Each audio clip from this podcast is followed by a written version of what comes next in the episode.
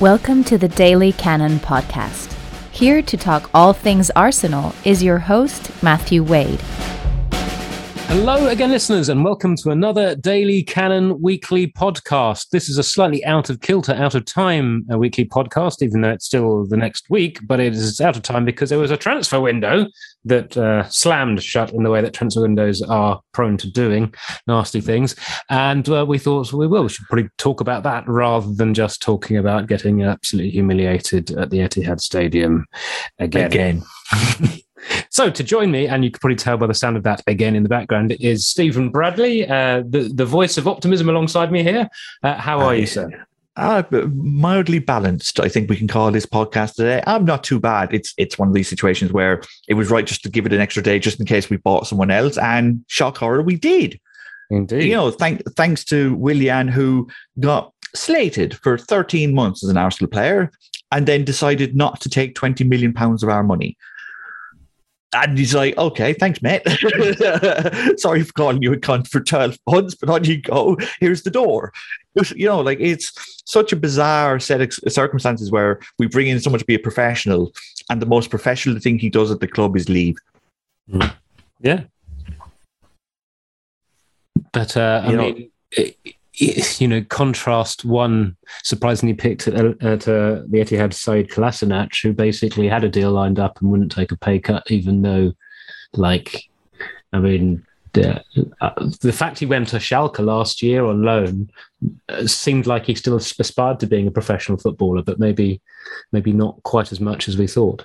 And of He, course, he wanted, he wanted what three million? He wanted sixty grand a week, and basically three million, which is another sixty grand a week for three years. Hmm. And and Fenerbahce were like, we don't pay Ozil that. yeah. we can't afford that. That's why he could only come here because this is his boyhood club. Like, I know you want to play with your mate, but eh, we can't afford that. So he's like, oh, fine, I'll stay here on my hundred grand a week in London then. And we're like, oh no. No, don't But do it- that. We've bought Yeah, another please. left back now. We don't yeah. all the fullbacks. Yeah. We've literally ended up with in this transfer window with more fullbacks than we started with. When at the start of the transfer window, we could have done with selling three of them. I mean, So- Pep, would be proud, wouldn't he? Yes. Very mean- much so. I mean, at, at, at least none of our fullbacks that we know of are currently involved in discussions with police for things we can't possibly talk about for, for libel reasons. Mhm, mhm, mhm. Um, and moving on. and moving on, exactly. Um, well, uh, discussions, I said. Anyway, the, the, it's a sort of. I mean, we have to give credit to Willian for doing that uh, because it is so rare that a player that basically, particularly at the, the downspin of their career, is willing to take a big a big hit. I mean, whether the hit he's taken is as big as the hit his agent claims he's taken, who knows? But the fact is, there's clearly the, the, the, the very nice message he got when he departed suggests that certainly he gave something significant up. Um, and there are really very few examples of that of that being the case that we can think of, particularly at this club in recent history. Yeah. Like he he has no affiliation with this club. Like if he'd done that for Chelsea, you would have understood it in a way. If they said, look, we need that we could do with this cap space, because that's what it was basically Mm. for FFP, um, any chance. And we'll, you know, we'll make sure you get a sweet, uh, you know, a sweetener move to a club that you really want to go to, and we'll sort you out with a, you know, with a with a, with a lifetime achievement award and you know an, an ambassador role or something like that. You know, and in, it would have been okay. You know, it's a little bit shady, but he's gone back to you know his boyhood club in Corinthians and he's gone home. Hmm. Here, he had no obligation at all to give us back a penny, and it's one of those situations where a lot of us expected of a player that was like, "Oh, you shouldn't take the club's money; that you're you're robbing a living and all that nonsense." Whereas in exactly the same scenario, if I'm at a company that are treating me like shit and they've given me an extra two year and a lot more money than I'm usually on as a yearly wage, I'm waiting on every penny of it. And so are you, and so is everyone listening. So, yes, Willian did not deliver to what we expected, but that's somewhat on him and it's somewhat on us. And it was his good grace to say, "Do you know what? Contract's a contract, but I, I'd rather go somewhere where I can play. I'd rather go somewhere where I can contribute. I'm not going to sit on the bench. I'm not going to just collect a paycheck. I'd like to work for my money. Thank you and good luck. And all you can do is salute his honestness, his, his honesty and his grace and his class, quite frankly. I'm sort of quite interested to see where that workplace analogy would, would go if we actually to apply it to some of the performances he put in in the first team last season, mind you. well, he, he, he would have been either demoted or sacked on two weeks on two weeks' pay, and he'd be on the dole by now. But but it's one of those ones, and yeah, and do do Arsenal sign you know Tomiyasu, the new the new centre back slash right back from Bologna. No, they don't. You know, the, the figures match up quite nicely. You know, Willian gives up the guts of 20 million. Arsenal spend the guts of 20 million on the right back. So Arsenal have 17 non-homegrown players in their squad. Yeah. Couldn't registered anyone else. Uh, yeah, so it worked out for everyone. You know, even the tax man. you know, yeah. so it, it's one of those one of those weird contract, you know, cancellations that suited everyone. And so, you know, that's thinking of another contrast. You know, the word on the street this week is that Eddie Nketiah had a fee agreed to go to Crystal Palace with 11 months left on his deal, 10 months left on his deal, and decided he'd prefer to be third choice striker in a one striker team uh, uh, and wait out the rest of his contract, which shows either a huge amount of self belief or it shows that uh, that Uh, a player at such an embryonic part of his career is still thinking of of, of short term gain. I mean, I don't want to speculate which it is, but you know, I hope for his sake that it's the former and not the latter, because the latter won't do his career any good longer term. Yeah, it's a little bit different to what's happening with Mbappe, because you know it, the the fees involved for a start, and Mbappe is going to start every game no matter where he plays. But and also Mbappe it, signing on fee for his next team will be like all the millions. but, but that's the thing, like it's that, but in a lesser scale, because like Mbappe would have been stupid to go to Real Madrid now. He's yeah. in a better team now, yeah. and that two hundred million that we all know Real Madrid didn't have in the first place. Yeah, yeah, yeah. Spend that on players to put around him, or give him half of it you know, like Wayne Rooney was able to get two ginormous wage uh, boosts, wage rises out of Manchester United through the logic of, well, it's going to cost us what he's asking for to replace him. Yeah, yeah, yeah. So we might as well just give it to him. You know, and it's it's so it's working out like Eddie Nketiah and maybe his agent, maybe not. They're probably looking at this and going, right, okay, if if he's gonna if he's if he's worth 10 million now and he played very little last year, is his value going to decrease a lot? You know, is his stock going to get that much lower next season if he doesn't play much? And the answer is probably not. So someone, you know, maybe be a newly promoted team, someone's going to give him 60, 70, 80 grand a week just based on the fact that they don't have to give 10 million to Arsenal. Mm. So, you know, for his development as a player, it's probably not the best. But for his long term financial future, it probably does suit him. And that's the problem that Arsenal have ran into with everyone. Yeah. You know, going, you know, going into the that's that's why we spent so many years saying don't let players go into the last year of their contract because of this. Exactly. You know, especially with younger players. You know, like as much as we wanted, you know, we were bemoaning, should we sell Ainsley Maitland Niles for 25 million to Wolves? And we're like, mm, maybe, don't know, could do a job. And then he plays brilliantly as a left wing back in a semi final and the final of FA Cup. And then start the season is, and then Bukayo Saka comes out and he says, "Well, I, I can play left wing back. I, I, can play anywhere, me." And then suddenly we don't need. There's no need for defensive left wing back, and then then Maitland Niles is back being a Swiss Army knife, and he doesn't want to be one. Hmm.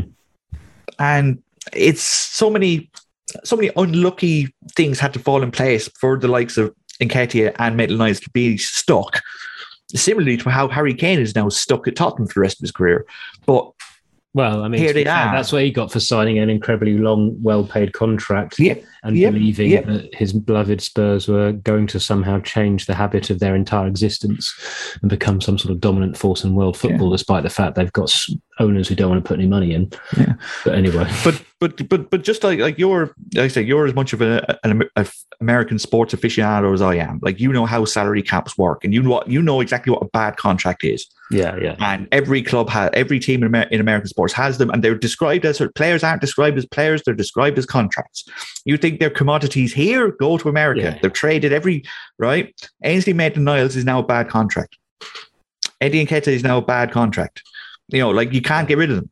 You know, so you have to literally let them play out and wait until they're paid off and then let them leave. Well, speaking of that, I mean, what do you think of the uh, free Ainsley Maitland Niles vibe that's been going around the internet? You know, after after his uh, after his "Let My People Go" tweet uh, or social media uh, Instagram thing. I mean, there seems to be a lot more sympathy for the player than the club from what I've seen online.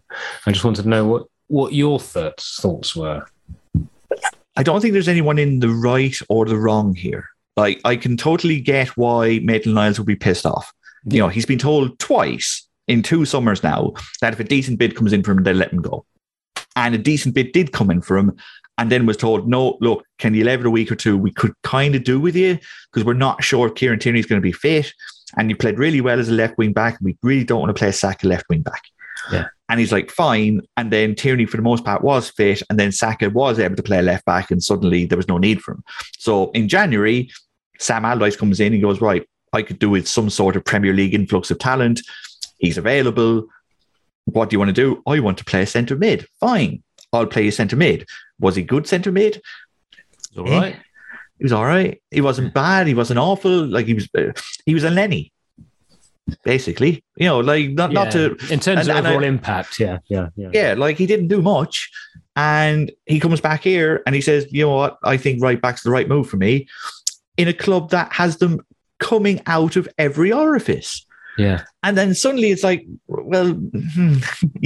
and he's and then he comes out. He says, "Well, I want to, I want to play, you know, right back because you know that's where I was picked for my country." And you're like, Ainsley, mate, come here. yeah. Trent Alexander Arnold didn't get to the England squad because of how many good right backs there are. You know, like, so there's that. But at the same time, as much as he might have an overinflated, you know, sense of where he is as talent wise goes, of course he is. Every you know professional athlete in the world has an inflated sense of themselves because they have that inner confidence, they have that inner belief, and it's just the way they are. You can't tell a lad twice you're going to pick him and then don't. Once, fine. Twice, you can't. And then to go back and then say, right, okay, well, at least it, can you find at least a decent deal for me that will get me out and get me playing because I don't want to sit on my backside and do nothing. And then ever to come in first for look, the second bid of two year of a loan is nonsense, but the first bid was basically a loan Yeah. and you weren't getting money for him. And whether it was brinksmanship or not, Arsenal went, no, we're not taking a loan. And for whatever reason, Maitland Niles either read it on Twitter or read it in the news or got a phone call off the agent, you know, Jonathan Barnett style, like he did with Ashley Cole, Yeah. and basically went, fuck this. And I can't blame him. I can't blame him for that initial outburst of fury because I I wouldn't blame him. You know, he's he's he's not complained, he's not fussed, he's not gone out and looked for a transfer request, he's not sat out of training, he's not gone on strike. And he's tried to do as much for the club as possible. And yet he's been basically not shafted, but he's been basically lied to twice. And at some stage, he has to put his hand up and go, hang on a minute, are you going to do me right or not? And now it looks like, yeah, they're like, okay, we're going to play you right back. And then three hours later, spend 20 million euros on a right back. So it's it's a shit. Like, as much as Maitland Niles doesn't coming out doesn't come out of this smelling like roses, the club it's another you know shot into the shield of the club management, whether it's Arteta or Edu or whoever, of how they have managed players who have they have had either a gripe with or some sort of feud or argument with because the list of players that is lining up to say those those two men do not like people disagreeing with them is starting to add up. And whether it's Arteta just trying to put in a you know a, a culture of no you know no you know no disagreement with the coaches you know complete compliance and all that. Again we see it a lot in American sports. We see it a lot at you know Man City where if you don't play the way Pep wants you to play he sells you but Pep has won multiple European Cups and Bundesligas and Premier Leagues like yes he's they've spent an awful lot of money but he has that cachet he can say you're not good enough for me because he's Pep Guardiola Mikel Arteta can't say that because he's Mikel Arteta. He's won one FA Cup. So I mean, I it's suppose that the, balance. the counter argument is uh, how many of those situations where there has been genuine friction with a player that we know of rather than purely press speculation, which hasn't been corroborated by anything else, can you say that the player didn't do something wrong? Perhaps William Saliba is the one that strings to mind because none of us have a fucking clue what's going on with that, and it doesn't seem to make any sense. No, uh, um, and that's that. And for me, you know, there is this kind of uh, narrative of Arteta being the how can I put it? the the uh, dictator, if you will.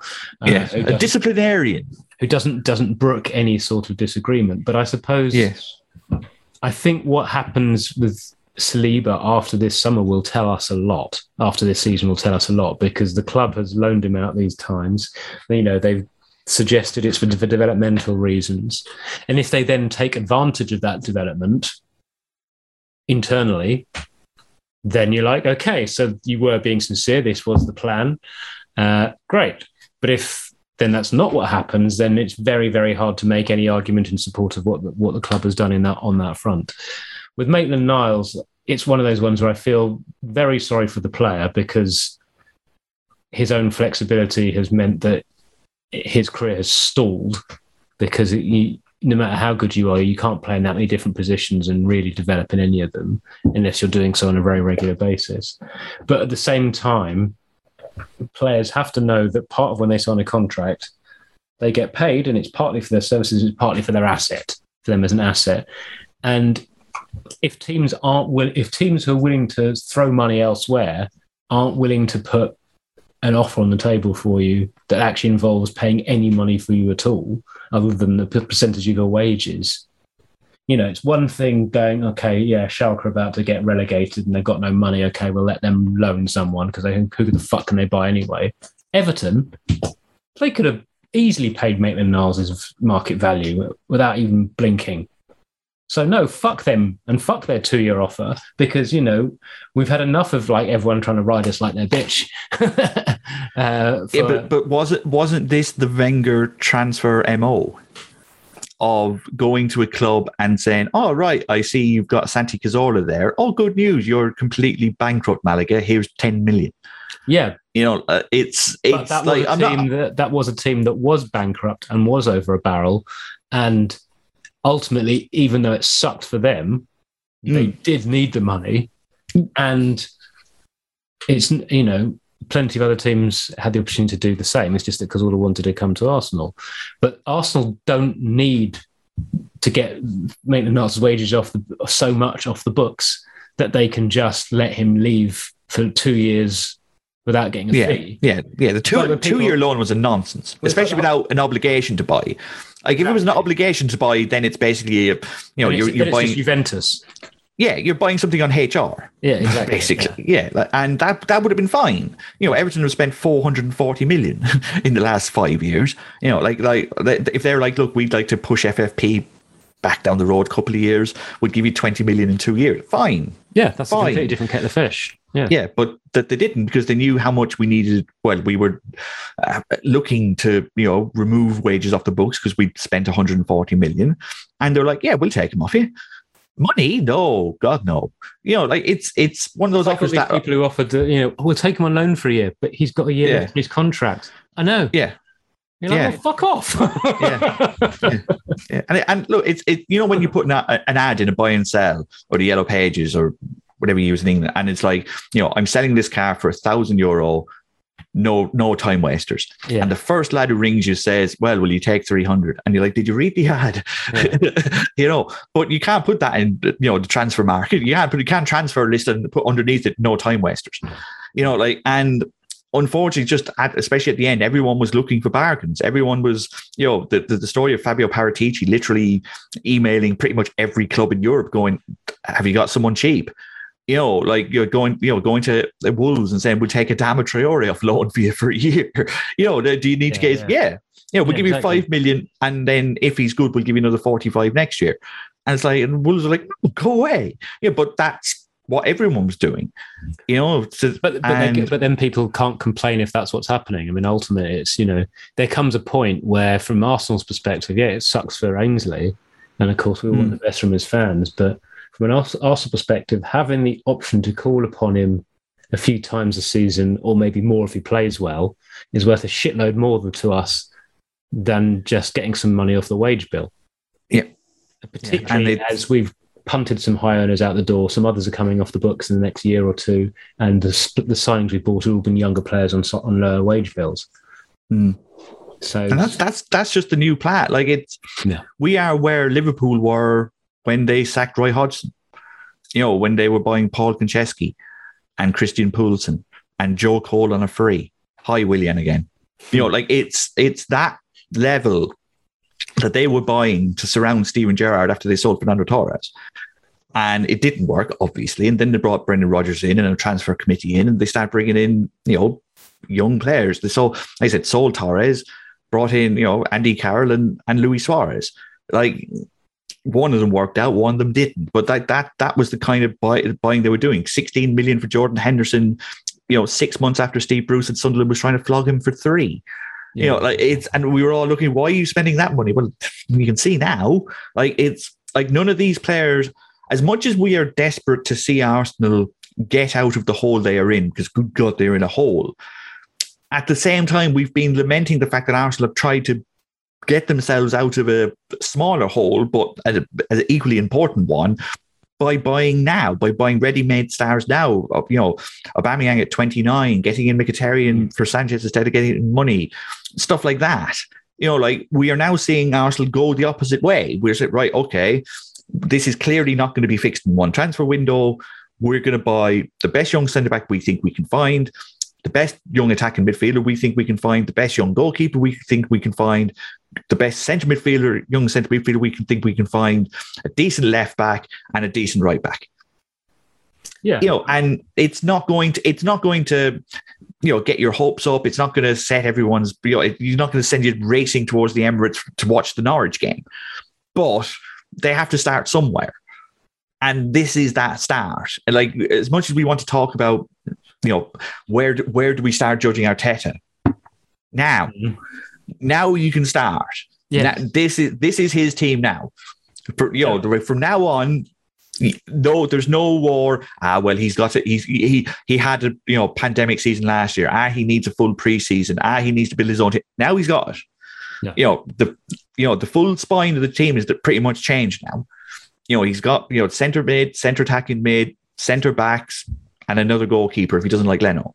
yeah. like there's the- not much more Arsenal can do for him than this. and the, the clock starts ticking from Norwich at home because that's Yes. i i you know in, in a way that's why when I mean we have to mention it why the Man City game to me was not hugely surprising and uh, not something that I found nearly as upsetting as quite a lot of other people. Um, just because for me it's like well, looking at you know a number of the players aren't fit a few of the players he actually really wants to build his team around aren't available. Uh, we've been forced to draft in people that none of us as fans think we should be playing. Certainly not as a collective. And uh, Man City had literally just found their mojo. Um, and so I, you know, I didn't expect five 0 but I, uh, you know, the most optimistic voice in my head suggested we might lose by one or two if we if we scored first. Uh, and It was it was the manner of it. I think that I think uh, upset a lot more people than the result. I can I can take losing five 0 to Man City. You know we're not that good. They were last season the best team in England. I know Chelsea won the uh, Champions League, but City won the league. Yeah, That's yeah. the test of who's the right. They're better than us, and we were down to ten men for sixty minutes, and we didn't have. I, like you said, either of our best centre backs, our best centre midfielder, etc., etc., etc. You can make arguments for why a fantastic Manchester City team will beat an, an average Arsenal team.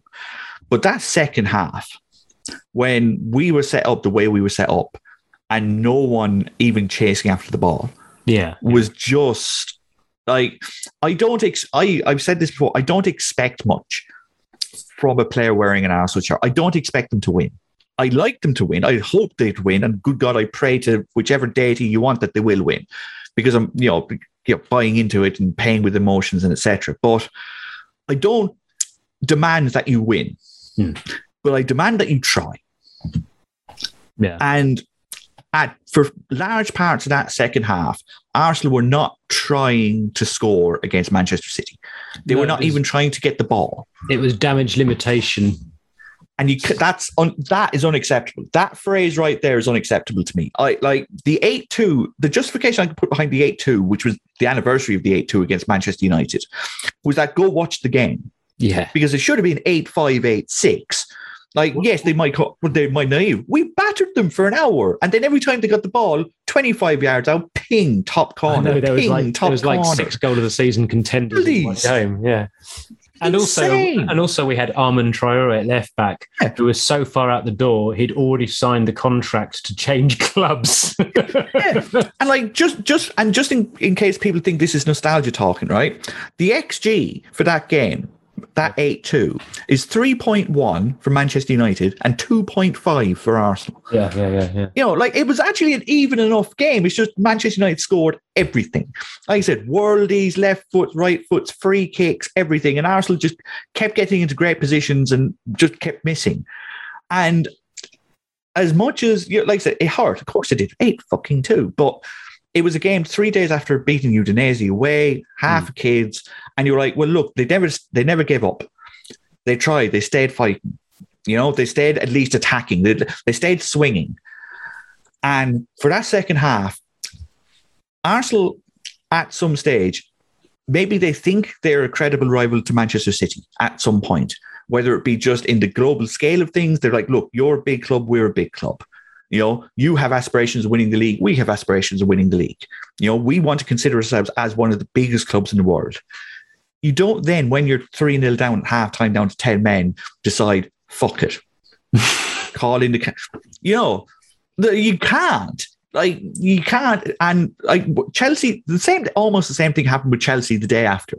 Yes, it was one all. They had something to fight for, but eh, they weren't settling for one all. As soon as they got the ball, straight down the channels and ball straight into Lukaku, and they're like, "Look, we can, we can bloody your nose too." You know, they were a consistent threat on the counter. We were nothing, nothing. Like Lacazette was playing almost on the top of his own penalty area when he Yeah. came on with 20 minutes to go. Like it was just that sense of giving up, that sense of throwing in the towel, that sense of we're, we'll keep it at three. You, no, Yeah, no. it is very much. A, it was very much a case of writing off and licking the wounds, and that was very much the, the approach. and you Uh, can't do that. You can't. And I- I know maybe it's macho, and maybe it's you know it, it's just the gladiatorial nature of, of sport, but you at least want to at least give the impression that you tried. You know, and maybe like and like it's like, well, they could have conceded more goals. They lost by five. How many more goals did you want? You know, like this is the worst statistical start since 1964. How bad? How much worse would you like it? You know, if if you tried and at least given Smith Rowe and Saka a bit of a chance to at least attack a back four that kept consistently pushed up, you might have lost eight two again. And I mean, Yeah, I just it it didn't it just didn't bother me in the same way because I guess I was I mean maybe that show, shows that the defeatism has been bred into me a little bit, but I, I it's just that the uh, for me the team were in such total disarray entering into it, and then we're on the day going to be even before the sending off reliant on too many people who you you just know you can't rely on um either because they're just not very good or because they're people that when when the going gets tough then then you know then they're not the ones who are going to be in the trenches with you um and so i guess i wasn't surprised and therefore it wasn't painful to me because i was like well this is a team that an 11 that we've got before, even before the sending off, that it's very unlikely we will ever see play together in an Arsenal team. Uh, and I and I get that. and I also thought, and and quite apart from that, half of these players should, at best, be on the bench, and three of the players that shouldn't be on the bench are clearly not fit. Um, and so it just became well. Actually, I don't mind damage limitation because ultimately, the players who are most likely to get injured in this game due to lack of fitness are the players we really fucking don't want to get injured, and uh, the players who are gonna who are shitting the bed are the players that I expect to shit the bed, and hopefully, sadly, didn't come to fruition. Hopefully, some of them might be leaving. Yeah, and it's it's like I said, it's not the fact that they're crap. It's the fact that I clearly they were given instructions not to try, and that comes from the manager. Like like I said, I don't think they. I think if they were given the opportunity, they would have. But there's very few things in like we can't relate to what it's like to be a professional footballer. Mm. We can't, right? yeah. But we know that give it, there's just a sense of professional pride at stake where it's like there are very few things that I would do in an Arsenal jersey that I know I could do as well as another band could do. And that's give a shit. You know, and that's at least try and not be humiliated in front of a national live TV audience and 60,000 watching. And the fact that five, 6,000 had remained after paying through the nose and being on a four hour train to go watch and sing songs about me like I'm going to go run and at least make it look like I give a shit. You know, like I'm at least going to try just for my own sense of pride and sense. Well, like yeah, we got smashed, but I didn't give up. I stayed trying. I stayed trying to make sure that there wasn't a lost cause. And yet, for the whole of that second half, via instructions from the from the manager, they were told, "Don't, don't. They might beat us by more." and uh, yeah, that just that that that mentality just it's just not for me like uh, No, the- I, one of I, the I, I appreciate that. I just, I just, you know I, I suppose I had emotionally checked out of the game at that point. and, Yeah. and, and, and like, like- I'm not expecting a comeback. I'm not expecting them to get to three all and then get shafted four three in the 94th minute. Well, that's Arsenal. Like even if they didn't score, at least if they tried, you know, at least you should make it, give them a game. Like at least it's okay, it's 11 against 10, but be the Black Knight in Monty Python with, you know, two legs chopped off behind you and you've got one arm left and you're swinging the sword and you're saying it's only a, it's only a, you know, a scratch. It's only a flesh wound, my lord. But it is, You know, like it is a lot easier to be to, to to go down swinging if you have the confidence of not having a terrible start and the confidence of knowing that you are likely to be in the team when other people are fit. and that's and that's on them. Uh, again it's professional pride. It's Yeah. you know it's one of the few situations where they go excuse me i am paying you three million pounds a year. Fucking run. You know like it's i don't expect you to be brilliant. I don't expect perfection in every game but i expect you to try. So i expect you to give it so so that so obviously that happened. uh, I mean, talking points, I guess. Aside from that, would be the oh my oh we started quite brightly. Oh my fucking god, what are the defenders doing? Uh, which for the first two goals, which were, I mean, they, they were constructions that you know a Fabianski Senderos partnership would be proud of. Uh, and uh, you know, and that's not to decry Senderos, who's actually a better player than a lot of people gave him credit for, until his confidence Mhm. was shattered. Maybe, maybe, Mhm. maybe more Squillaci is a better reference for that. But, um, but then of course there is the the the the the, the experienced, renewed contract squad member losing his shit at the at the appropriate time. I mean, well, the one thing I will say to get off my chest is that, yeah, it was a sending off, but like three almost identical challenges against Arsenal players in the previous two games didn't even get yellow cards. We saw what Pogba did at the weekend. He got a fucking assist for it. You know, yeah okay, it's a sending Like, off, but why is it always you- you could off even- Granit Xhaka? It's a bit like Yeah. Bellerin's foul throws. Is he really the only professional in the UK to make foul throws? yeah But like, what you doing, dude? yeah it's it's one of those things where it's like you've got a reputation for it Ah, yeah, but it's unfounded. Okay, but you've got a reputation for it. So don't give them the opportunity to do you for it. And he's like, okay, grand, I'm going to sign this new contract. I'm going to turn a new leaf. And then three games in, he does it again. and it's Like- not an entirely unfounded reputation. Although, No. although as I wrote, as I tweeted at the time, he, uh, Granit Xhaka is a player that has been sent off. He's got four sending offs for Arsenal. Three of them have been thing, for things which, if you look at the break them down the technicalities of them, no one else in the Premier League has been sent off for in that time period. Yeah. Xhaka, Xhaka is, is done brilliantly to be a textbook sending off. If you know what I mean. Yeah. Like, like they will give examples of here's a two-footed lunge, here's Granit Xhaka. Here's a stupid trip with 40 yards to go, denying a goal opportunity. Here's Granit Xhaka. You know, like, and then you see very, very trip 70 yards from his own goal with other defenders in the backhand. Here's Granit Xhaka getting sent off. yeah, oh, no, that And- one looks a bit shit. Maybe we'll change that one. yeah. And the problem is, is that when you see, like you said, with Pogba, you see very, very similar, but justifiably ever so slightly less. You're like, well, there's the line. And it's like, well, there's the line. That's Well, the line. No, the line is is that Paul Pogba is a world superstar without a reputation for being dirty, as a reputation for being lazy. Granit Xhaka Yeah. is a relatively mediocre player by in that comparative, you know, stratosphere, who has a reputation for being mardy and losing his shit. You know, we all saw the moment where the referee walked over with his yellow card in his hand and he saw it to Yeah. Granit Xhaka and it became a red. Now, Yeah. I've got no problem with that being a red card tackle because even though he didn't make contact with the man, if he had, holy fuck. But at the same time, can we just at least have an occasional illusion of something that might be confused with consistency rather than it so obviously being reputation based as it is for a number of players, as we see, you know? It's the way, same way as if you're England captain, you can you can maim people. Yes.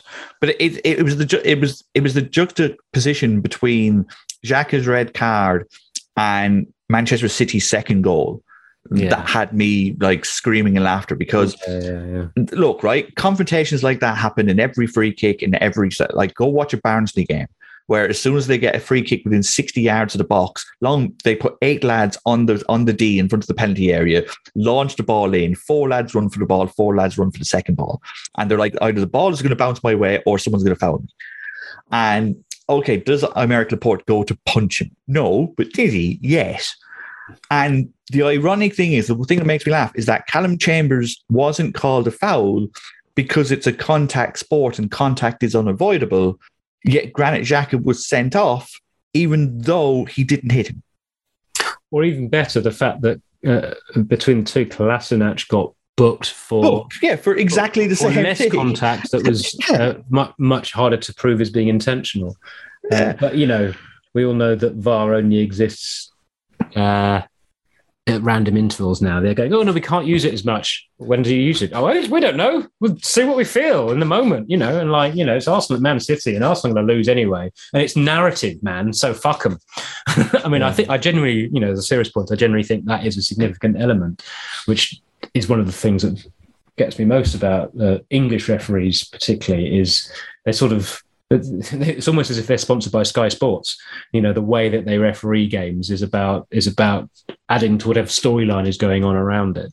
Uh, and I, you know, for me, that makes me deeply uncomfortable, particularly as we saw during the Euros, how referees could rely on the technology, yeah, less, but still be very much more in control of what was going on. There was probably only two notably poor refereeing performances in that whole tournament, and we've probably had fifteen in the Premier League Yeah. so far this season, like notably poor. Uh, and, Yeah. yet, and yet we're the ones who've got professional referees, whereas the guy who ref the Euros final fucking owns a supermarket chain. Yeah. Like, And but that's the thing. Like, it's the difference between good. Re- like, I everyone think, but not everyone. That's a straw man. But like, when you hear arguments like, "Oh, yeah, there must be a conspiracy," you know, they're in it. For there to be a conspiracy, they need to be good. yes, quite. I, I don't give them that credit. You know, like what, what are all these bad decisions? They're bad decisions because they're bad refs. I mean, I Like, do think there is elements of bias, but I think it's unconscious bias because. Oh, yeah, but that's eh, that's that's just natural, frankly. Like, there's no way a human being can go into a game Exactly. and not be influenced. It's impossible. I mean, you know, like when, when people shut me down and say there is no bias, I'm saying, I'm sorry. oh, everyone's biased. The human condition means there is always fundamental bias, Yeah, and uh, and I can't imagine that Arsene Wenger's interaction with referees did anything to endear referees towards Arsene Wenger. well, it's a good thing Wenger can't do anything about it. Now. Oh wait, so yeah, so obviously that happened. Then Xhaka got sent off for was uh, like I don't know quite what he was trying to do. It was probably like a holy fuck, the world's on fire. I have to do something. Oops, did too much, which is the Granit Xhaka disease that we've seen before. Uh, uh, it- it's almost as if it's almost as if that playing Granit Xhaka in central midfield on his own might not blend itself Yeah. to him. You know, it's the Unai Emery thing of going, you know, which led to Xhaka getting booed. It's like, well, if you give the man 60 yards of space to cover, he's fucked. Yeah. Yeah. and when he's And- fucked, he does crazy things because he knows he's fucked. And this is Yeah. some. This is like we've all seen this show. Now, of course, what should have happened is that the central defenders, the wider central defenders, should have pushed out more, support that midfield area, and would allowing the the, the wing backs to to get more involved in midfield. But of course, our two central wide defenders in that game were Kolasinac, who has the confidence of like a marshmallow at this point, and Mhm. Callum Chambers, who had who's basically had the worst start to the season individually of any Arsenal player in some time, and Yes. and then had made a ricket early on in this game and had not been called for getting dashed in the face late also in the game, and so he was probably not. He was backing away in a way that wasn't really very helpful. Um, so it exposed flaws in the tactical plan, but it's also the tactical plan was undermined by flaws in individuals being implemented. Yes. Uh, yeah, because it, because it's a plan that, as I illustrated on the Daily Cannon Tactics board, but which is brought to you by a very handsome bastard. on Um, YouTube now. Yes, and the plan was kind like the way it was set up with Xhaka as your lone DM, and then Smith Rowe and Odegaard as two box to boxes, a la De Bruyne and David Silva were at Manchester City two years ago, is something I would like to see a lot of more, please. Because that that and then Saka one side, Pepe the other, and, a, and then a striker with Kieran Tierney bombing up the left. Yes, sign me up for that, please. That that'll do. You know, so hopefully that's not the last we see of it. But you can't play that way, like you said, with Granit Xhaka having to, you know, sprint left and right because he can't play football when he's asked to go to his right. He just can't. You know, so but also he can't cover space with agility and acceleration. So it always leads him Hmm. being in a slightly heightened state of panic, which then leads him to, as we've all seen, try and do too much, try and try and hero the situation, uh, which which is never a good thing. Granit Xhaka is his best when he can be a highly functioning cog.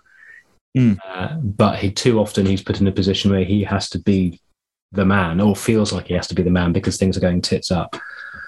Um, and as you say, I was encouraged by the system at the start of the game. I mean, yes, I didn't expect it to be watertight given the personnel implementing it, but I thought, but we did ca- cause City some trouble early on, and actually had had the better of the early proceedings before, well, before we basically let in one of the shittest goals you'll ever see. yeah. Well, uh, we've all played that. We've all played one of those like those war type games. You know, those those those maybe you know total war games where you can actually have the battlefield, and you spend too long on one front, and you're like, oh yeah, that's grand. I'm looking at that. Oh, it's not my plan's working not too bad there. We've made a couple of little bit of inroads there. Their defenses are kind of okay. Let's look at the back. Oh no. And everything's on fire because Yeah. you forgot to set anything. You know, like, and suddenly like all your armies and all your archers are fucked. Where did all know, those you're like, French oh, knights come from? yeah, I've been I've been flanked again. Oh no, Yeah. you know, and it's it's it's one of those situations where you're like, oh yeah, the, the attack is working fine, and now for the oh, oh no. So, and you would hope that not that that would be completely fixed, but that would be at least um amended and you know augmented by the fact that two or three more different centre backs will be playing in the next game. Yeah. You know, if he does revert to that system again, it won't be Kolasinac, you know, holding in chambers. It'll be Ever hopefully again. Yeah, it it could be you know Gabriel, Ben White, and uh, Tomahor Tomayasu. Sorry. Yeah. So it's yeah, Tom Tomahori is a different person, uh, but So speaking of Takahiro Tomiyasu, uh, obviously new signing, ooh, shiny new toy. Uh, it's been quite amusing watching people on uh, social media and Sky Sports and other people trying to talk about him, and it's like you've never seen this guy play. You have no fucking idea who he is. Particularly the twat on Sky Sports going, "Oh, this agent mate of mine said that he's not a centre back or a right back. He's just like I don't know," and then trying to send to everyone, and no one was interested. It's like that's utter bullshit. He's Mm. incredibly highly regarded initially. Yeah, He is. Football specialists are really pissed off that he's left because they thought he had the potential to grow into something very special within Serie A. Um, and yes, I suppose he's not a centre half or a right back because he can actually play both positions. Uh, his, I suppose, to put it the most simple way, and I don't know if you'd agree with this, but for me, he is a qu- quicker, more aggressive, more technically adept Japanese version of Callum Chambers. He's sort of Callum Yeah. Chambers, but slightly better at nearly everything. Yeah. Which was what you want, Yeah. frankly. You know, like Chambers' best attribute to Arsenal was his versatility. You know, like we did pay 16 million for him. And it was one of those situations where it turned out that because every other right back we had was shit, he was the best one. So getting in someone that can actually do the job that Arteta wants him to do, as opposed to playing the position that he's going to be in, is key. Like he's been brought in so that we're locked in now into this system where Kieran Tierney is basically the left. I won't call him a left back or a left midfielder or a left winger. He's now a left. Well, particularly his, the- his, un- his new understudy is even more like that. Yes, which is fine. Yeah. But, uh, but like, you know, if, if you can stay in the same system and not have to actually rely on either one starting, fine. But now you've at least you've got either you know Tomiyasu or Ben White who can both do that, and as a result, they both don't need to be in the same spot at the same time. So if one of them decides, oh, I'm going to go for a jaunt down the right, the other one can slot in because they've both got experience. Like we, we all see right now Ben White as a centre back, but he was playing as the right of a three at Brighton. Hmm. And then if he didn't play there, he was playing right back. So like our instant thinking of, oh, he's definitely going to be in the pairing of a two, it now makes more sense if you just play, you know, Tierney, Gabriel, White, and Tommy Tomiyasu, and you are you're really playing a three at the back, but you're playing three at the back and a left back. Yeah, yeah. You know, like it's it's you're you're playing three centre backs, but the three centre will just shift over twenty yards as soon as Tierney goes off on one of his wanders. So it's going to be interesting to see how quickly Tomiyasu fits into that because they do kind of play the three at Bologna. You know, I'm not going to stand here and say "Oh, I've watched every game. I've watched two of them, but even then, it's hard to. You know, it's, but like watching Arsenal, do they play in a three or a four? It's hard to know. Hmm. So he's used to being shifted over over the right. He's left-footed, so if he had to play as a left-sided centre back, he could. Well, I'd say he's So- two-footed rather than left-footed. Yeah, yeah, he's very much two-footed. To be fair, yes. Um, Like the, they they have this stat of whether someone is like hundred percent right footed, which means he's uh well, he's Nicolas Pepe, he's no right foot, you know, or or if you're Santi Cazorla and you're both you're legitimately both footed, then you're like 65, 67 percent right footed. Tomiyasu's 68. Hmm. You know, like he's legitimately good with both feet. And again, in a system like Arsenal's where you need to be able to pass to both your left and both your your both your left and right, having that another lad like that, and he's good at finding those passes to the centre midfielders. His attacking stats are awful, but he doesn't care. That he knows that's not his job. He's like almost like the Alexander Hleb of defenders. It's like it's not my job to get assists or, or goals. It's my job to get the, the ball to the lad who's going to get the assists and the goals. So if he's good at finding Lokonga or Partey in the midfield, or Tierney with a long ball, or Pepe with a long ball, fine. You know, I don't care if he ends up, you know, like like Nacho Monreal, where he'd have two goals and two assists over a season and nobody cared. You know, like Yeah, if he's just make sure that he he gives Ben White basically a jumping partner and doesn't rely on all of the, the heading going towards Gabriel. If the two of them can be the two lads going for the ball and Ben White going for the second ball, which is exactly what he did at Brighton, it suddenly starts you, you start seeing a plan form together again. yeah, And you know, it's a better fit than what Chambers was as we saw on Saturday. yeah. Well, Tomiyasu's, I mean, he's, he's, his uh, aerial challenge stats in, in, in Italy are very good. I mean, he, he's defensively very strong, but is technically adept enough. I mean, I would say that running with the ball at his feet, he's better than Callum Chambers if he's called upon to do that. He certainly has uh, an excellent range of long passing off either foot. Uh, he's he also, I think, is very strong for what I think is what possibly one of Chambers' weaknesses is that Chambers is slightly passive. He he's more of a defender who's, who, whose instinct is to stand off slightly or to kind of try and hold position and nick the ball. Whereas Tomiyasu's like he's he, he he likes the likes the ruckus. You know, he's he's he's up for, he's up for the battle, but he's quick enough that if he gets turned, you're not thinking, well, that's him done for the rest of this passage of play. Um, Yeah. Like you see, you see those highlight clips and you're and you're trying to think of a of a of a player comp, Hmm. and he did remind me a bit of Koscielny. yeah, a little bit, yeah, yeah. But You know, like more promises of fullback than Koscielny he would have had. yes, yes, and and it, like in the fact that he and he was comfortable with the ball on both feet. Yeah, You know, like Koscielny was very very right footed, yeah. but it's it's a good signing. Again, it's not flashy. It's not, yeah, it's not, you know, Mesut Ozil, you know, get your dildos out, we're here. You know, like it's, you know, it's, it's not that level. And I don't think any of the signings, maybe apart from Odegaard-ish, are of that nature, but they're not signings that are designed to get us first. They're designed to get us fourth. You know, we have to treat this as step one. You know, and if Arteta And- does get us anywhere near get us fourth in about two or three years. yeah, yeah, and that's the problem. You know, and that's a hard sell.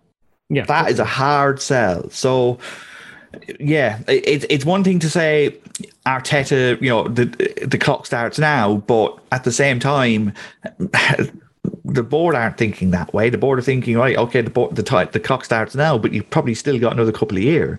Well, well, I suppose it depends what people realistically want, isn't it? Because you know, despite what Gary Neville and others might say about a lack of clear strategy, that you know, Arsenal's transfer strategy in this window is like the clearest fucking thing in the world. Yeah, Um, yeah, it's buy young, buy you know, just buy promising, and going to be on lower wages with high resale value that have the potential to to reach high ceilings and will grow together at the similar age ages. yeah, Great. Okay, we we can all understand that. That's not rocket science.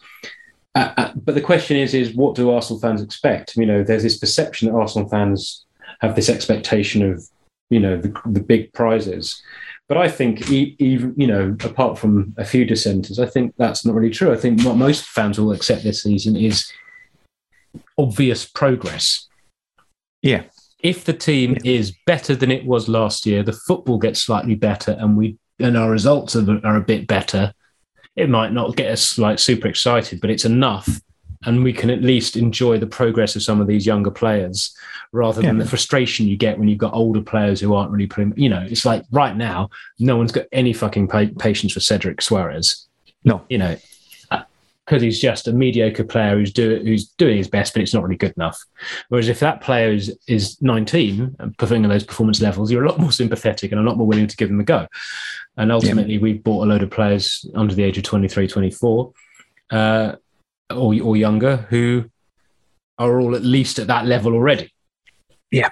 And so that's quite easy to get behind once you see it in the flesh. It's just obviously to this point in time, we haven't seen it and it's coincided with terrible results. So there's not a lot of not a lot of love for what we've seen. But No. I, I do think that could change quite quickly as long as performances as a team pick up and we get some results. Uh, you know, I think I think I, I think even though at the time people complained about it, Project Youth 3.0 uh, would be something that people could get behind, and not just for the Wenger nostalgia, but also because of the recognition of of where where where we are, but also just like fans like seeing young players develop. Better if they're homegrown, but if they're but if they're young enough, we'll forgive them for not being, and and and um, you know that's nothing to be sniffed at. Um, No. I mean, just on the subject of me talking about Project Youth 3.0, I think it's time that I mentioned our sponsors, Manscaped, to have got the Performance Package 4.0 to celebrate the start of the new football season, or as they call it, the Soccer Performance Package, which I'm not even going to uh, engage with again. But footy is back, uh, as we know, for better or in our case, worse. And Manscaped are here with a masterclass to get you ready for the new season. The leaders in men's grooming have done it again, as always, and launched their fourth generation performance package. It has the new Lawnmower 4.0 trimmer, which is even better, surprisingly enough, than the 3.0. Uh, the 4.0 will even have Paris Saint Germain, jealous of your well groomed package, apparently. I don't know about the packages of Paris Saint Germain, but I imagine that certainly Neymar has probably trimmed all kinds of things in his time. Uh, join the 2 million men worldwide who trust Manscaped with new Performance Package 4.0 by going to manscaped.com for 20% off and free shipping with the code DCPOD20. That's DCPOD20. As I say, the performance package is here, and wow, it's uh, as a as a pundit would say, it's class from top to bottom to take your grooming game to the next level. Anyway, inside you'll find the Lawnmower 4.0 trimmer, as mentioned, the Weed Whacker nose hair trimmer, formulations, and two, not one, two free gifts. Uh, obviously, the Lawnmower 4.0 is clinical. Uh, it's even better than the three, as said, and it's uh, it's brought new changes. I mean, let's just talk about the new technology. It's upgraded the midfield of anyone who uses it, and it's not as expensive as Lionel Messi's weekly wages, as Barcelona found out. So it features a cutting edge ceramic blade to reduce grooming accidents due to the advanced skin safe TM technology. It has a 7,000 RPM motor, a new multi multifunction on-off switch, which can engage a travel lock, so you don't end up buzzing in your bag. Uh, if you excuse the expression, and it gives the ability to turn on the 4000K now, 4000K LED spotlight on and off when needed for a more precise shave. And as anyone who's ever tried shaving in the dark can tell you, or indeed just somewhere without perfect lighting. That's really good. It's also waterproof, so shower away. Uh, rain or shine, the guys at Manscaped have you covered. Speaking of covered, do you have nose or ear hair? Yes. Uh, mine's more a moustache, but sometimes, you know, those moustache hairs can get everywhere. Anyway, either way, there's a nose and ear hair trimmer, which is the Weed Whacker, which is in the performance package. And it's also waterproof and also has proprietary skin safe technology, uh, which helps prevent nicks, snags, and tugs in those delicate regions. And then, of course, the liquid formulations, as always, the Crop Preserver Ball deodorant for pre game. And um, yeah, I mean, I don't need to explain to you what that does. And the Crop Reviver Ball toner for uh, what they describe as a halftime balls check. Uh, hmm, I'm not going to think too much about that. But either way, uh, it does make that region feel a bit more pleasant than it does without you. So your balls will thank you. And the two free gifts. Yes. Who can forget? We've got the Manscaped boxes, which are very comfy and nice and cool, so you don't get too hot. And the shed travel bag to obviously travel with it all in there or indeed anything else. And uh, they say your boys will be singing for joy wearing the boxes. I mean, mine don't sing, but uh, you know, if yours do, then I'm sure it'll be like a Welsh male choir level of beauty. Anyway, get 20% off and free shipping with the code DCPOD20. That's DCPOD20 at manscaped.com. That's 20% off, free shipping with the code DCPOD20, DCPOD20 at manscaped.com. Okay, so yeah, that's all my 3.0s, my 4.0s, my 2.0s, and my Project Youths all wrapped up in one perfect package. Anyway, Stephen has to leave us now uh, because he's, well, doing something far more important. He's going, presumably, to a pub mm-hmm. to watch some football. Mm-hmm. Yeah, uh, it's, it, it's, it's Portugal versus Ireland. Uh, so, and I have to cover it for work. Well, oh. cover it. I mean, I mean, review it. Uh, well, review it. I mean, get drunk and watch Ronaldo pump in six. Yes, we don't want to talk about Ronaldo pumping in anything, uh, both for legal reasons and also and also for the fact that him returning to Manchester United is not my favourite part of the transfer window so far, even if it was very funny to laugh at Man City once again. But don't go away, listeners. Uh, we've got another little part of the podcast coming up, which is where I talk to some of the guys uh, behind the new production of Fever Pitch, taking place at the Hope Theatre in Islington, uh, which obviously, as Arsenal fans, you shouldn't need explaining why that might be worth a watch. So I'll be back to you in just a minute. Hello again, listeners. We have special guests. Ah. so, not just the usual crew talking rubbish, you have new people talking rubbish, but also something hopefully not just rubbish. We have Ashley and Gabrielle with us. I'll let them introduce themselves properly in a minute, who are here because they are cast members of the forthcoming production of Fever Pitch. And of course, if you're listening to this and you're an Arsenal fan, surely you know what that is, which will be on the Hope Theatre from the 31st of August to the 25th of September. Now, the good thing is, these are actual genuine football people as well as uh, lovies like me. So we can actually talk about football in a genuine sort of fashion. Anyway, uh, Gabrielle, uh, if you just want to say something about yourself and something about the show and how you feel about it, and then we'll move on to Ashley. Oh, thank you. Yes, um, my name's Gabrielle or Gabby, and I am a northerner currently living in London and in an actor in Fever Pitch, which is incredible. Ooh. I know. How exciting. uh, and uh, as Gabby told me before she came on air, she's actually played football to a pretty decent standard. Uh, do you want to tell yeah. us a little bit more about that? Yeah, so um, being someone who looked up, I, I, looked up to my brother a lot, who was uh, incredible into lots of sport and started playing football in school, and then um, continued to play for um, different teams, and always played right back. And oh. as I was always the tallest girl on the team, I was always made to mark the other tallest girl on the other team. So it was sometimes, um, yeah, there was sometimes injuries, which is fine. right. Well, we'll see whether we find out more about that as we go along. Uh, as someone who also, uh, to a much lower level, probably played right back and always slightly idolised right backs, and of course, uh, Lee Dixon is a is a key figure in at least part of the Fever Pitch story. Uh, I very much appreciate your positional choices. Yes, thank you, uh, Ashley. What about you? Um, so I'm a I'm an actor from South London, uh, but I'm definitely not a supporter of any South London team. I'll just put that out there as disclaimer.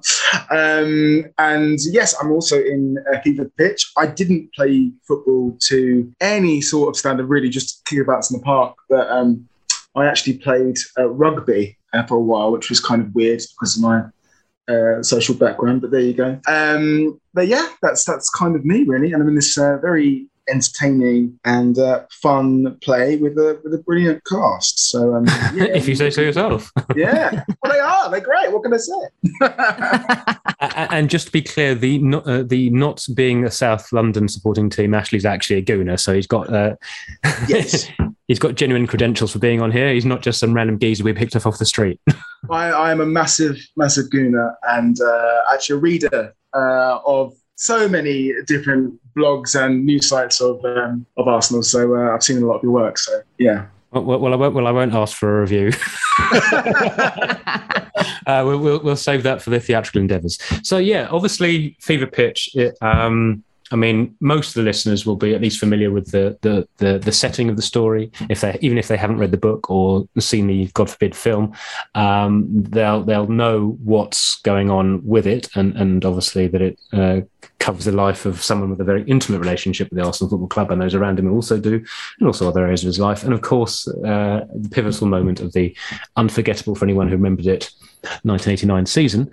Um, but you know, what made you guys get involved in this play? Um, so I got, uh, as many things I get, I got an email from my agent with the audition, and I read the script, and obviously Fever Pitch straight away pricked up my ears because um, I know it really well. I know the book, and uh, I've obviously seen the film. I thought that's interesting. They're going to change it into a. They're going to turn it into a theatre piece. And so, really like the script and the adaptation. Um, and uh, yeah, just did the audition. The things that I had to do for it kind of fit with the kind of type of actor I am. And luckily, I got the job. And um, thankfully, I did because it's a, it's a pleasure to be in it. So um, that's that's how I got involved. And what about you, Gabby? I um I, I had uh, kind of worked with the writer Joel Samuels, or the writer of the adaptation, Joel Samuels, previously, and um, knew what a fantastic writer he was and how brilliant. And I've seen lots of his shows, so um, knew how you know what a fantastic artist he is. And so when I got the opportunity to read the script and audition, I already knew it was going to be fantastic, and then got to read the script, and it's just I have read Fever Pitch since being able to read the script, and it's just it's mind-boggling to me how something that's almost written as diary. Nick Hornby wrote it almost as diary entries. I guess that's how I'd kind of mm. describe it, and it's just brilliant how how Joel has um, adapted it for what we do. So it was just like a no-brainer. It's just it's so much fun. There's so much going on, and the people I get to work with are ace, including I mean, Ashley, who's brilliant. so it's just like the perfect job, really. It's so good. well, obviously, uh, uh, as uh, an actor myself, I, uh, you know, I'm I'm trying to uh, hold back the bitterness and resentment of not having been put up for this particular production. But um, yeah, I mean, for those of you who don't know it, the Hope Theatre is above the Hope and Anchor Pub on Upper Street in Islington. So it's not just an Arsenal related play, it's in an Arsenal related location, uh, which one presumes is not entirely coincidental. But uh, obviously, you know, there's lots of people listening to this who are going to be, that's going to be in their locality. And uh, obviously, uh, would encourage you to go, not just to support the theatre, which obviously I going to want you to do because that's my life too, but also just because uh, how often really, as football fans, do we have the opportunity to see uh, something in the theatre that's really catered for us? You know, mm. off, so often sport and theatre are seen as, well, sport and the arts in general, but particularly theatre, are seen as kind of a, separate entities. You either did one of it at school or the other, you know. Or, yeah. And uh, I often find a lot of actors when they find out that I'm sort of uh, unhealthily obsessive about Arsenal Football Club or indeed any sport in, uh, are always terribly surprised because they sort of view me as this, this sort of artistic creature that does all these weird things, uh, artistic weird things, I hasten to add, um, apart from the Manscaped ads, which we will get onto later. Uh, but, um, you know, I think it's nice when we can bring the two elements together. And actually, I although I've never been involved in a or acted in a theatre piece about uh, about football, I have actually been football consultant on, on a show that went to Edinburgh, uh, which was about the very start of association football. Uh, basically, because someone I knew who's an absolutely brilliant director and um, was putting on this show and loved the story, but didn't actually know a lot about football and particularly football of that era. So I was able to go, okay, I'm a massive geek so this is where I can be useful to you. Um, I'm pointing to lots of references and whatever. Mm. So I, I, mean, obviously, you can't, you know, even though a lot of people will be familiar with Fever Fit Pitch, you don't want to give away plot spoilers, even such as there are in a mm-hmm. play about a book that a lot of people seeing will already know. But um, how is it trying to recreate the, the, the sort of Colosseum experience of fandom within a theatrical environment. I mean, obviously there are parallels between theatre and and and, and uh, spectator sport, and that's one of the things that I think unites in my first turning up on the steps of Highbury at whatever age I was. But uh, I mean, how do you find the experience of sort of bringing that to life within a theatrical environment? Um, it's as someone who who isn't a part of the fandom, I guess, of supporting a club. It, and it's so interesting what you say about um, the a lot of it is so similar in terms of the community, and you feel people feel things in a theatre and in a stadium the same at the same time, obviously, depending on which team you're supporting and how well they're doing. But so it's really, it's been wonderful for me to learn about the theatrics of being a fan and the theatrics of a game and the life around your club and being a fan. Um, and we have a great time in rehearsals because Ashley and I and uh, another one of the actors, Louise, we play the fans as um, Jack, who plays Nick, um, will obviously be being Nick Hornby uh, or his version of. And um, you know, we have great. We and it's so collaborative. We're able to kind of you know, Ashley knows football really well. So he gives us a lot of advice on things, how um, fans act, and the individuals that you know, are at games. We've talked about people Ashley's met and who he would sit by, and also little things of how we can kind of bring our understanding into it as well. So today we were um, talking, and, and obviously I know people, you know, at half time, you go and get a burger. Or I was thinking, and I said to Ashley, say, do you reckon people would take like, um, maybe like, maybe it's, I don't know, a me thing, but would you take like a, you know, you could have like a, a, a can of beans, you know, like, you know, Heinz baked beans and like sit and eat that. I don't know. And then I was like, well, did people eat nuggets? I don't know. And so it's just really funny to like go through like how we can make it theatrical, but also how we can make it individual to the characters we're playing. And it's just so freeing. It's beautiful. It's really, really fun. And, and I guess also it's that thing of, you know, the fan experience circa 1989 is rather different to the fan experience now. You know, it's a bit sanitized now, whereas uh, whereas uh, yeah. I mean, then I could imagine pretty rare, but I can imagine people sneaking out a can of beans in the 80s from my remembrances of the ground. That's what I thought. You're supporting me, thank you, because I was thinking that, but alas, no. well, to be fair, people used to do all kinds of weird shit in football grounds in the 80s, partly because the football was so terrible. oh. I think uh, for me, in terms of looking into the fandom of Arsenal, it's it's quite easy for me because Arsenal has been such a huge part of my life, and a lot of the players that we talk about, for example, like Liam Brady, Charlie George, um, and then the players from '89, Rocastle, Thomas, they are my absolute heroes. Like I don't really get starstruck from actors, but I, I think five years ago I walked past Charlie George and my heart was going like that you know what I mean? And he stopped for a photo. He loved, lovely guy, but genuinely, like these guys are like gods to me. And it's it's a hard, it's it's quite a weird thing when you're explaining it to somebody who doesn't have that same experience with football, because a lot of people who aren't into football will always say, you know, it's just a game. But I think it's not because it's not only about the football, it's about community, it's about society, it's about politics. And it's about looking at these different identities and race and you know how these people how these footballers play the game um, so yeah it's uh, it's a weird one it's it's one of those things where even to the detriment of myself with arsenal sometimes i have to have a moment where i leave supporting Arsenal for a little bit because it gets almost a bit too intense. It's almost like having your favorite chocolate bar. You're going to have a, a Cadbury's Dairy Milk every single day because it's your like you know it's your absolute favorite. But then you have loads of it, you're going to be sick, and then you have to leave it for a bit. But then there's something that always drags you back. And Arsenal, I can't quit you. Oh, just I can't quit you, baby. I, I was going to say, I, I, I don't know if that metaphor quite works quite as well in recent seasons because it's a bit. It's a bit like you're, you're eating your dairy milks, and then someone's put a massive turd in one of them, and you're like, "Hang on, but at least it's variety." You know? oh my goodness. I mean, I, yeah, I mean, I always find the the relationship and the, and the commonalities between you know uh, live performance and live sport very interesting because obviously there is a commonality. They're both for people who are watching.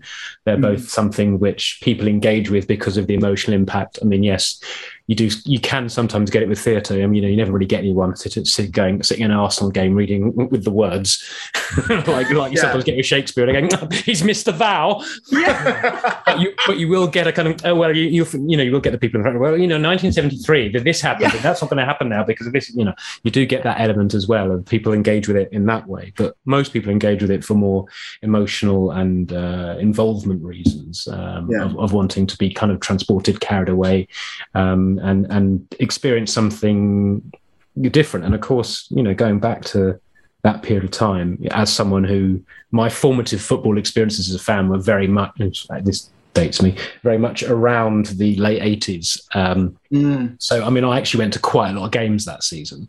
Uh, and so uh, that collective atmosphere that's the one thing that you get from sport that you don't get from theatre for me which is why it's an addiction which i find more compelling in a lot of ways as a spectator rather than a practitioner is the the fact that along with what's happening in front of you with the sport which at times can be very dull uh, you're also having what's happening around you. And and and actually the rest of the crowd particularly then again less so now because it's so much so more sanitized but particularly then it was the you know sometimes you go to games and you spend more time watching the watching the fans than you would the football because you know Yeah. I remember one of my first games was a, nil nil against Luton, and I don't even have to say anything to imagine how dull that was. or the or the game where we went got a nil nil at Crystal Palace. my primary memory was the ball getting stuck on the roof of Sainsbury's, uh, and then having, and then having to go and get into the into the changing rooms and get another ball. But but obviously the, the the the fans, and that's very much something that that, that Nick Hornby also touches upon. So I'm assuming in your production, there's this whole other ecosystem that takes place Mm. and uh, I, I guess it'd be very interesting for people to see that reflected outside of the context of a football ground if they're not regular theatre goers. But I suppose we've talked about it from the perspective of football fans. But um, for say someone who I mean, I don't know why they'd be listening to this podcast, but who knows? Maybe the Twitter Twitter links will create magic. But um, for someone who isn't necessarily primarily driven by footballing interest, what would you say would appeal to them about this production? I think for me, it's it's the it's looking at how football and masculinity can affect someone's life, and also how that affects their family life and the people around them, their relationships, um, and also how sometimes we can excuse certain issues that happened around happen around football just because we really enjoy the game. Like I'm sure you've experienced things at games which are really unsavory and you've not spoken up or spoken out about it because at the end of the day you're just into football. Um, and I think especially all of the kind of darker side of football this year in particular again has been brought Mm. back into the spotlight. Um, it's just interesting how sometimes for fans, and including myself in this, how we just kind of skirt across those issues because at the end of the day, all we really care about is the actual football. Um, so that's quite interesting. I think that's an interesting topic for non-football fans, and also I think it's you know watching actors play various different characters and seeing how they kind of change into them, and also as well, I'd say. I hope it is, and it's quite funny, uh, as well as being quite serious in parts. So um, that's what I'd say to people who don't, who aren't really into football. That would be the appeal for me, I think. Yeah, and just I'm just going to jump onto that just before I let Gabby come back in. Is uh, is obviously you mentioned something very important there, which is the the the, the, the well, I suppose the re-emergence of things that we thought may have disappeared with the 80s in terms of, uh, or certainly 80s, early 90s in terms of, well, let's call it what it is, bigotry uh, of Yeah. various different sorts around sport. Um, you know, we, we, we got very comfortable in a position where it, it had years of getting better. So we kind of got complacent. And then obviously, as it has done in broader society, it's been like the slap in the face is there. And it's like, oh, oh, that didn't go away as much as we thought it did.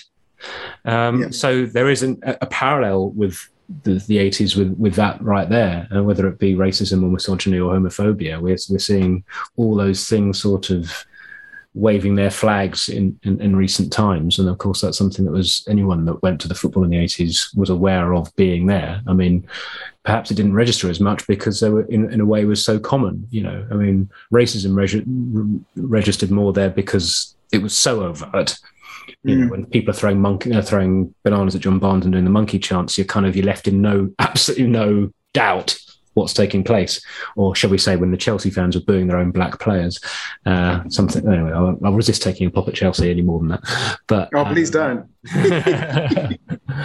um, but uh, yeah, I mean, we're obviously now it's much more prevalent online, and in the ground it's much less. But it's we have seen that in the grounds again in in in the last couple of years. It's starting to to rear its head a bit more, like well, you know the experience that Raheem Sterling had uh, again. Oh, was it Chelsea? Oh, yes, it was.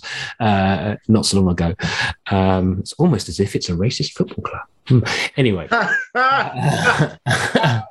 hey, I grew up in the 80s where like Chelsea was the NF club. So um, those memories Well, yeah. are really hard. You know, when when when when the swastikas and the love hate tattoos were just what happened. Mm. But uh, okay, so uh, apart from those issues, Gabrielle, what else would you say is why should people come and see this show?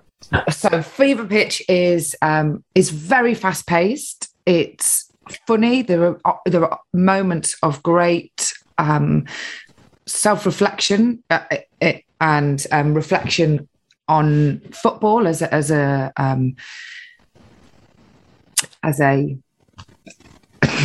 It's not a hobby. I know it's not a hobby. As a fandom, Ooh. um, but football as a as a as a a part of people's lives.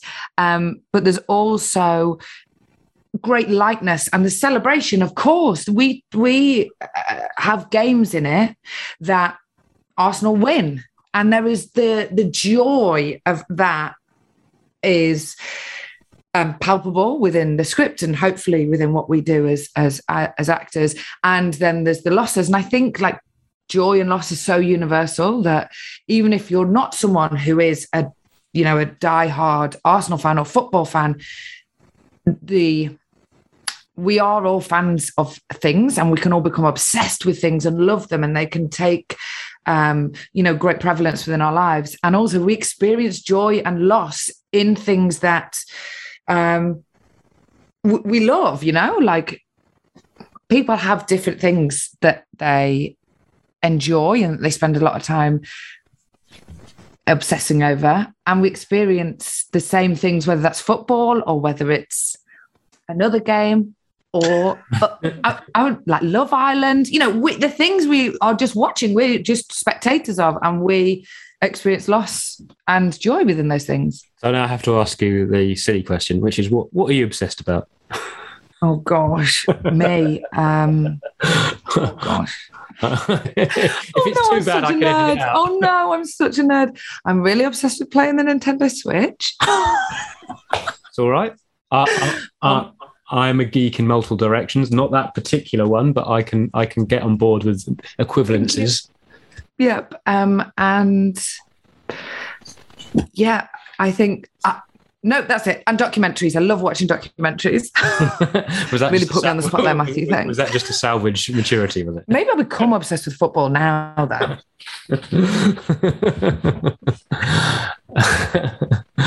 Uh, I, I didn't expect that that question to be quite so difficult, but there we go. I know, I know. uh, that's probably because I'm sort of like a massive spanner about a, quite a wide range of things. Uh, Oh, really? Football just happens to be the one that is the most dominant of my pathetic obsessions. Um, but okay, so uh, we've talked about the show. Tell us, uh, tell us again when it's on. Uh, you can share this duty if you want. Uh, how long it's on for, uh, and of course, how much tickets cost, and things like that. It's um, we open on the 31st of August at 7 p.m. That's our first show, and we close on the 25th of September. And our, the show goes up at 7 p.m. But there's only three tickets left for the 25th of September. So hopefully you'll be able to get in there for the last night. Woo! And ticket prices. ticket prices, which I believe are uh, well, fifteen pounds or twelve pounds for concessions. I yeah. don't know if that uh, if there's an equity thing on that. You'll have to check with the theatre mm. yourselves if you're an equity member. But if you're an equity member, the chances of you being both an Arsenal spanner and an equity member at the same time as this podcast is probably quite slim, given that we're probably only of the two people that fit that category are actually on this podcast at this moment in time. but I've, anyway, I've, if there's anyone I've, else out there, get involved. I've been uh, the first, one of the first Arsenal matches I watched in the pub was with some friends when I was training as an actor and watched them weep in the street outside the pub. So there are other actors who may be active members as well and support Arsenal. God, that's just giving me flashbacks of the Champions League final in 2006. Oh, Never have I seen so many grown men in the same place cry. oh. oh, I remember exactly. Yeah, exactly where I was. Oh, and of course, my then girlfriend, who was an actor, went, "Oh, it's only a game," and uh, but she knew exactly what she was doing. uh, and I said, "I'll take that, but don't let anyone else hear you because I'm not going to step in and defend you." it's the worst thing you can say at that point, isn't it? Yeah, yeah. Oh dear. Um, well, onto onto happier things. Uh, obviously, um, you know, the, the, there's no point denying it. Fever Pitch, one of the culminating moments, is Anfield in '89. It's it's a weird one for me because I, I, mean I don't know how old you were at the time, Ashley, or if you were interested in these things at that exact moment in time, or if you were even born. I don't want to. I'll let you answer that yourself. But like for me, it's like it, it is perfect for a dramatic storyline because of the improbability of it and the and the weight, I suppose, and the the the throwing throwing away an advantage only to kind of miraculously salvage the situation with elation. But it's also you know the iconic commentary from Brian Moore, which which, mm. is, which I mean he was an expert at what he did, but for me I still have the thing where like the clip is so indelibly inked in my mind from that moment that like a single word of that commentary or even just the particular crowd noise from that match I get the hairs going up, standing on end, and it's really weird because obviously I've you know seen Arsenal have amazing and terrible situations, but you know whole season unbeaten, wow, winning lots of FA Cups, but, but that was the one, that was the one where like, it, mm. and it's sort of weird, like as a how old was I? Eleven, I think. Uh, I, I sort of like, oh, this is as good as it's ever going to be. as, right. As a football fan, not in life. but that was sort of because because you're well, you're kind of like you're, you're, hit by this, you know, the improbability of it and the fact that it happens the way it does. Mm. Kind of like there is no feeling which is ever going to be as pure and raw from a spectator from something you're not actively doing yourself. Uh, I mean, I just wondered what you thought about that. yeah, of course. I mean, I was I was only two when that happened my love of Arsenal uh, really comes from one player, and that player is Ian Wright. Without Ian Wright, he was my absolute hero, and I wished he was my dad so much. Every single day, I was like, I just wish that one day I found out that Ian Wright was my dad. It's all I wanted in, in, in life. Bit, bit of a um, shit dad if you found out now. Wouldn't it be just? Um, but uh, obviously, as my life has gone on, I've been obsessed with Arsenal. And you look back at 89, and there there is so much in that moment. It's a it's a the, the winning goal is just beautifully put together with the commentary and everything around it, like Hillsborough and Liverpool, and it's it's it's such a, a unique moment for so many different reasons. And as well, looking back in because it was in the 80s, I think seeing players, and I think for me this is just a personal thing, being mixed race, half Jamaican, half English, being seeing you know Rocastle, Thomas, players like that who had such an important part in that in that team. it- It's just yeah, it's sort of yeah, it's just incredible, really. And I still watch, even though I wasn't aware of that moment at the time, I still watch that game today, and it almost brings me to tears. That moment, it's really weird. It's such a, visceral sort of thing. And I watched the um, oh, what's the documentary called? The Amy Lawrence. 89. Uh, yes, yes. Yeah. Um, it, it's a fantastic documentary. If anyone listening hasn't seen that, it is an insanely good documentary, and it kind of gives you the idea of what it meant to Arsenal fans. And if anyone can say after seeing that that football's just a game, then probably don't come see the show. but, but do anyway. yeah, of course, do, yeah, yes, pay, pay for a ticket. Yeah.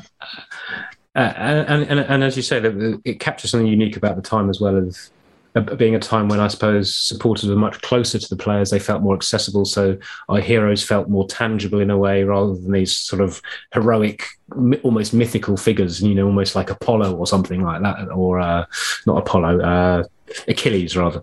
Um, but you know, these kind of this is how they are now. You know, but but in those days, particularly with the uh, some of the drinking culture that was around, yeah, yeah, it, wasn't unusual for people to bump into them in a pub. Some of them, um, and obviously, you know, the South London boys like Rocky, um, you know, still have that connection to his home community as well, and and, Absolutely, yeah. and uh, so that also gives it a sort of it's a unique snapshot because of that compared to now, but also because it was a time of such change anyway. Know, we we saw like the end of the Cold War. We saw, you know, not it was around that time. It was the fall of the Berlin Wall. It was Ceausescu in Romania. There was, you know, Thatcher going. There was um, Italia ninety, and suddenly football became cool rather than just being a game for for, for, for you know poor people or thugs. Um, and so, the, yeah, it was a, a huge period of change. And I think uh, both the book and, and I'm presuming the play when I get a chance to see it. Uh, will capture some of that essence surrounding it. That you know that this is a, a, a sort of liminal moment in in in time for both Arsenal fans, but also there's something bigger going on at the same time, which I think is very exciting to have uh, feeling as part of the overall whateverness. I can't think of the word, but there we go. Um, I- I'm going to let you go in a minute, guys, uh, but I just have to ask, uh, and uh, I'm I'm afraid, uh, Gabby, this one's a bit more for Ashley. Uh, with, a, with a few minutes remaining, what's your thoughts about where we're at? Does did the West Brom game make you feel more optimistic? And uh, Arteta in or out? Hokey cokey time. Oh, um, I am very worried about the state of the club at the moment uh, for so many reasons. Um, I think we have wasted so much money on buying players who don't really fit with each other. Uh, I am not convinced by Edu at all. And if it was my choice, I would say bye bye and get someone who's more competent in that position. In terms of uh, Arteta, I really want him to do well. Really do. I like him. And when he first came in, I was like, oh, this guy, because it's like Arsenal DNA, like he gets it. And obviously, we won the FA Cup. You can hear the Which but coming, can't you, Gabby? I can. we won the FA Cup. But I just think that this job is too early for him. And the basket case that Arsenal is at the top needs someone with stability. When Rafa Benitez was available, I would have snapped his hand off. Um, personally. Uh, so that's that's what I think. Fair enough. And uh, well, okay. Last question, uh, and I'm going to ask both of you this, even though Gabby, you're not supposed to necessarily know the answer. But uh, where do you think Arsenal finish in the Premier League table this season? Tenth. I was going to say eighth, bit more optimistic. That is optimistic, but Yeah. it's a good get. Yeah, yeah, yeah. Uh, uh, well, I I have to say, uh, my view is that Gabby's closer to accuracy than you, Ashley. But then I'm more. Okay.